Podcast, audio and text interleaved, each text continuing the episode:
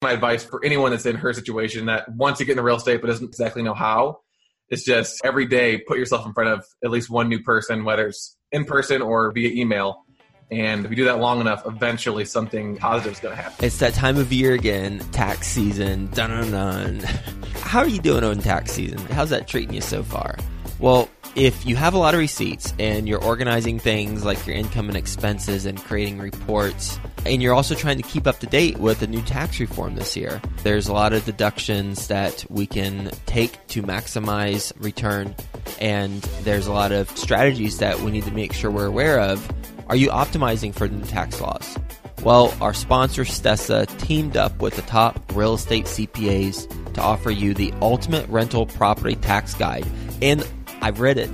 This is the ultimate rental property tax guide. I'm talking about they've got everything covered from opportunity zones to entity selection to establishing a home office, travel expenses, what type of travel expenses are deductible, real estate strategies, tax strategies, capital improvements versus repairs. I mean, this is the ultimate rental property tax guide.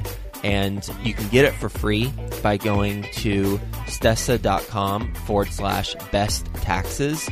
You have to sign up for an account, but the account is free. So when you sign up for a free Stessa account, you will get this guide. This is worth its weight in gold for sure.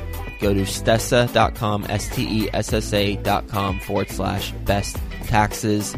And when you work with Stessa, Stessa is a tool that helps every rental property owner track, manage, and communicate the performance of our real estate investment. So it's going to save a lot of time during tax season, but then also through the rest of the season as we go and grow our rental portfolio and optimize that. So go to stessa.com/best taxes. Get that ultimate rental property tax guide. Best Ever listeners, how you doing? Welcome to the Best Real Estate Investing Advice Ever show. I'm Joe Fairless. This is the world's longest running daily real estate investing podcast. We only talk about the best advice ever. We don't get into any of that fluffy stuff. We got Follow Along Friday today, and we're going to be answering a Best Ever listener's question about how to get a property acquired and the structure that we recommend for doing so. And we got a couple other miscellaneous things. We got Theo Hicks with us, as always, on Follow Along Friday. Theo, let's kick it off. Before I start, people that are listening to this won't see this, but Joe looks like an Olympic athlete right now. You would say Olympic athlete. Colleen hates my tracksuit. This is what she calls it, a tracksuit. But I secretly think she loves it because every time she says she hates it, I wear it more often. There you go. I think it looks good. So as you mentioned, we're going to go over another listener question and kind of offer our advice on what we would do if we were in that particular situation. This week's question, it came from Denise, and she has a very long and thoughtful message, so we appreciate that. I'm just going to summarize it for now. She gave her background. She's a single mother. She recently acquired her architectural degree, so congrats on that. Congratulations. She currently lives in Southern California, and she's had a little bit of issues housing-wise over the past couple of years.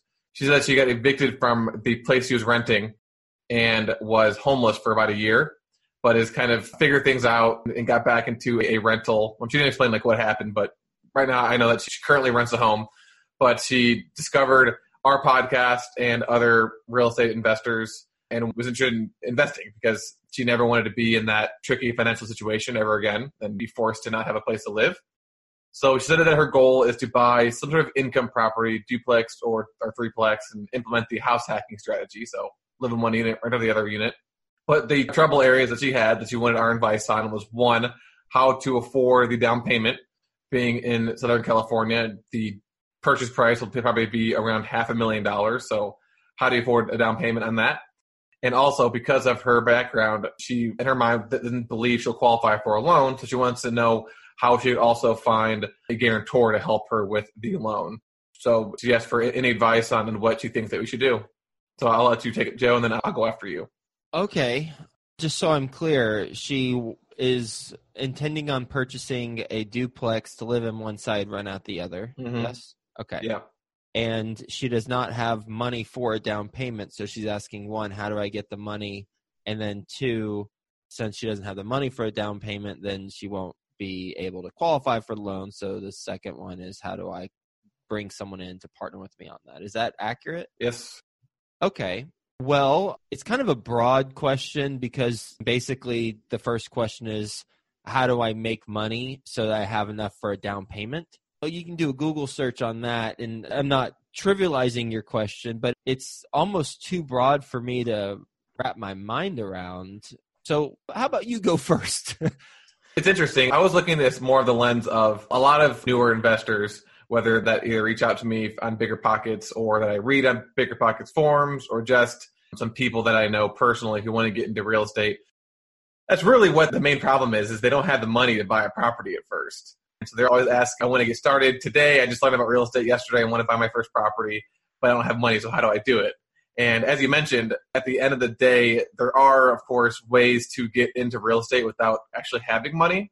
So if your goal is to turn this into a business eventually, or at least personally, I don't think you should be thinking about it as what's the fastest way to do it, just because you need to have that foundation first so you don't make crazy mistakes and lose all that money that you have to waste saving all the time, saving that money and then buying a property. If you don't know what you're doing and you end up losing all that money, one, you're going to obviously lose that money, but two, you might not even continue doing it in the future. So my advice would be to kind of take a big step back and first start working on your education. Start going to meetup groups in your area to meet with other investors, other agents, other real estate professionals to get an idea of the area, to figure out what it is you actually like about real estate, what part of real estate you want to get into. One way to make money for this down payment is to try to work with someone that you meet at this meetup group within their business, or partner up and maybe wholesale a few deals with them first, or maybe find someone to fix and flip a deal with. Again, I know this is very kind of vague, and it's not just you walk into a meetup one day and meet someone and fix and flip a property. But I think that's the entire point, is just kind of slowing everything down and realizing that there is no fast solution to raising money to buy a $500,000 duplex. If you can't think of something right away, then it's not going to be something that's going to be a quick fix. It's going to take some time. On that note, three paths come to mind, just riffing off of what you're saying. One is you earn the money. Two is you partner with someone who has the money. And three is owner financing. Off the top of my head, those are the three paths for you to get the property. So one, earn the money. Theo mentioned some ways to earn money, wholesaling, or you just got your degree. Congrats on that. You rent for a little while at a very low rent in an area that you might not enjoy as much, but you do that and then you save up and you have the down payment. And there's a whole lot of other ways to make money, obviously. Two is you joint venture with someone. The challenge with the joint venture in this scenario is, what value are you bringing to the transaction? If you don't have money and you're not signing on the loan or can't qualify for the loan, then the value will be you finding the property that's going to be off market. Because if it's an on-market property represented by a broker, it's unlikely that that's going to be enough value for you to make substantial profit. But perhaps you talk to someone and then you partner with them and you find the property that they're looking for, but then you're really a real estate agent. So in order to do number two, a joint venture, you're going to need to find off-market deals. And there's plenty of resources on our blog. What is it? TheBestEverBlog.com, right? Mm-hmm. Yeah, TheBestEverBlog.com. There are ways to find off-market deals there. There's a little category, I'm sure, for that. And then the third way is owner financing. It is possible for you to acquire a property with no money out of pocket. It is not likely, in my opinion, especially given you're in California, where it's a hot market. It's always a hot market in California. So it's going to be challenging for you to get owner financing, but it is possible. So that goes with the second point of finding off-market deals, and perhaps with an off-market deal that you find. So you can do that through direct mail. You can do that through phone calls, just call an owner up. You could do it through attending the meetup that Theo mentioned. You could do it through having a local meetup that you create, and it's just a meetup with property owners in the area. Then you start conversations there. I've interviewed plenty of people who have gotten off-market deals in that way. Then you increase your likelihood of getting owner financing because you're getting more deal flow. So those are the three ways that I can think of that you can get into a deal. But touching on what Theo was mentioning, perhaps it's just taking a step back and just looking at the lay of the land and seeing, okay, where do I want to spend my time and my focus? Does it make more sense for me to put my head down? I just got my degree. I got a new job, hopefully, in that industry. Do I need to put my head down and focus on that and earn money and save? Or do I want to create a new venture like a wholesaling business or something else on the side while I'm entering into my career, which I assume you're entering into the career since you just got your degree? Yeah. So it's kind of, while you were talking, I went and calculated how much money you actually need for that $500,000 duplex, assuming 3.5% down house hack. And it's around $20,000. So if you work in the architecture field for a year, 2 years, work on getting your credit up, get that historical W-2 income, and just save up a third of your income, then in 2 years, you could house hack yourself and not have to worry about raising the money or having somebody else sign on the loan. But as Joe mentioned, and as I've mentioned before, I think kind of in situations where you want to get into the industry, but you don't know how, but you want to do it quickly, you really just got to just put yourself in as many situations as possible that could benefit you real estate-wise. So go to every meetup group in your market for a few months straight and see what happens. On Joe's podcast, at the end of every podcast, he says, what's the best way that the best ever listeners can get in touch with you? Reach out to these people and don't ask them for something, but offer them something instead. If you want to go the realtor route, get your real estate license. Maybe you meet someone there who you can partner up with. It's just kind of putting yourself in as many situations as possible instead of just kind of staying at home and always being online, just getting yourself in front of people and just seeing what happens. I mean, maybe nothing happens at all and you just wait 2 years and buy a duplex with your money. Or maybe in a few months you hit it off with someone who has a lot of money that is just willing to take a chance on someone. You really never know. We just wrote that Best Ever Influencers article about Alex Holt and Ash Patel. I guess kind of like a perfect example. He just kept putting himself out there and ended up finding a money partner. And I'm sure in his mind, he didn't know exactly what was going to happen, that he'd find this money partner, do a fix and flip that wouldn't go very well, but still have that partner afterwards. But he put himself out there and benefited from it because of that. I think that'd be my advice for anyone that's in her situation that wants to get into real estate but doesn't exactly know how. It's just every day, put yourself in front of at least one new person, whether it's in person or via email. And if you do that long enough, eventually something positive is going to happen. Good stuff. That's the advice I've got on that. Do you have anything else to add or do you want to move on? Nope, I got nothing else. All right, you got any updates that you want to discuss? Nope. Cool. I just wanted to mention one thing. So as I mentioned last week, we are expanding to multiple markets in Florida. So originally just Tampa. Now we're expanding to Tallahassee, Orlando, and Jacksonville. The reason why is kind of a conversation we had on this podcast. So again, I really appreciate that. And I reached out to a lender who was nice enough to send me all this market information on those. So we're kind of going through that right now. And now it's just looking at 4 times more deals. Actually more than that because Tampa has been a little dry lately. And just having my underwriters go through those deals. And I think you think this is funny. I did get lunch with a commercial broker and then like the lender for that company. Yeah. And we were just kind of just talking. And I mentioned you and Ashcroft. And the guy's like, Ashcroft, that sounds so familiar. He's like, I think I just talked to someone from Ashcroft recently. And he pulled up his email, and sure enough, he talked to your acquisition manager, Scott. Yeah. I was like, oh, yeah. I know Scott. Yeah. I thought that was pretty funny. Super small world. We're everywhere, Theo. I know. You are. But I just mentioned that. I thought that was interesting. We just out here grinding still, looking for that first deal, and definitely increasing our chances by looking at more markets for sure. What happened to the Jacksonville one? Too big. It's 440 units. Got it. Cool. It was more of a Class A property. It was a little bit too nice for us. The price per unit to purchase it as well as the price per unit to upgrade it was just a little bit above what we'd want to do. Mm-hmm. I'm looking more for that B, C-ish type of property that we kind of put in under 10 grand into. We don't want to do the nice luxury granite stuff just yet, but obviously eventually that'd be great. Yep. Cool. All right, moving on to the trivia question. I don't know why I'm always so excited about the trivia section. That was fun. I did a ton of research on this question this week. I think it's kind of interesting. But first, last week's question. So the question that in 2010, Apple purchased 1 acre of land from an elderly couple in North Carolina to build a data server. That elderly couple bought their land for $6,000 in 34 years prior, so like in the 1970s. And the question was, how much did Apple pay for that land? And I said within $100,000. And the answer was $1.7 million. So that's almost 100 or 1,000 times more than what they paid for it originally. So good for them. Yeah, good for them. I'm sure somehow it worked out financially for Apple too. Seriously. I do know in Cincinnati, I remember they built an apartment side of one street and they were buying houses for 4 or 5 times as much as they were actually worth. But this is... Who's so they?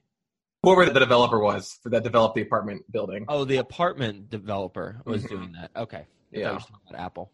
And I think like one guy didn't want to sell and eventually the government stepped in and he didn't make as much money as he would have if he just sold. That should have been a trivia question, but that's too specific.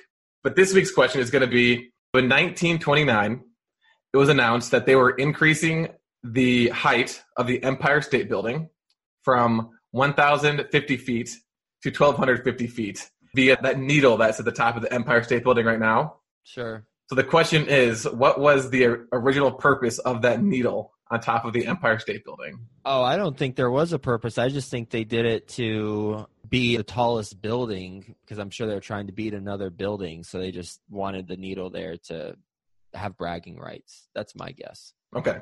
So submit your answer to either info@joefairless.com or you comment on the YouTube video with your answer.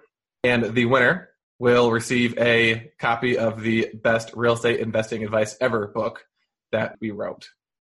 Volume 1, right? Yep. It's the first person to get the answer correct.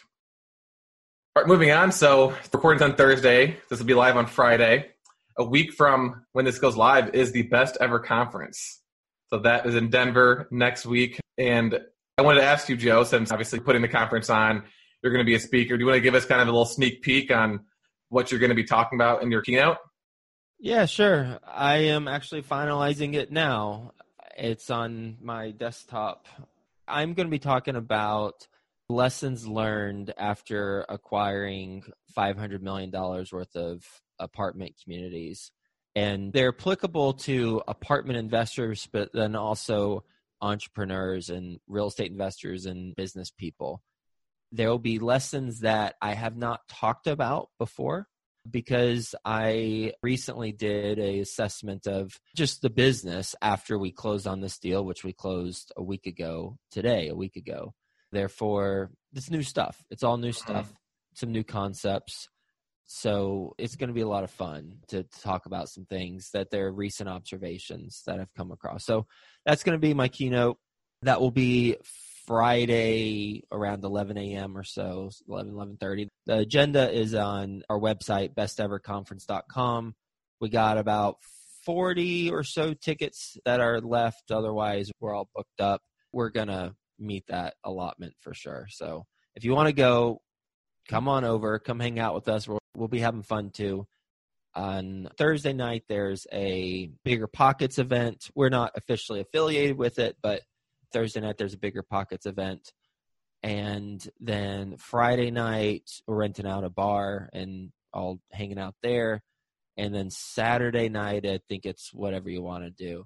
But then Sunday, there's a assisted living academy that everyone can attend for free as a result of being a paid attendee at the conference. That's Sunday. So we got a lot of miscellaneous stuff going on before and after the conference. Then obviously the conference is a lot of good content. So looking forward to meeting everyone there or seeing you there, besteverconference.com. All right. And lastly, the review of the week. So make sure you guys and girls pick up a copy of the Best Ever Apartment Syndication book on Amazon. Leave a review and send us a screenshot in order to have the opportunity to be the review of the week written aloud on the podcast. This week's review comes from Arthur. And I really like reviews like this one. It makes me feel good, just being honest. So Arthur said, having been in the apartment development and syndication business for the last 15 years, I've never found a book like this one. Very useful information. Actually surprised that he shares such detailed trade secrets. Following this book will give you a 10-year head start.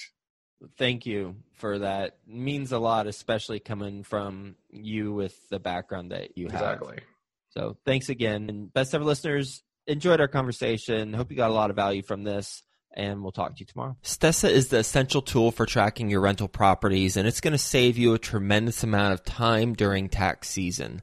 Stessa organizes all of your rental property financials and automatically creates all the reports you need to file your tax return. And Stessa teamed up with the top real estate CPAs to offer you, Best Ever listeners, the ultimate rental property tax guide to help you maximize your deductions.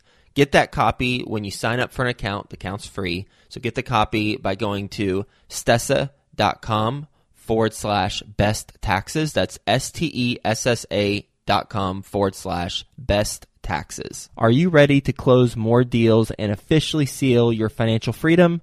The Dwellyn Show with Ola Dantas discloses the most innovative real estate investing strategies to kickstart your quest to financial freedom.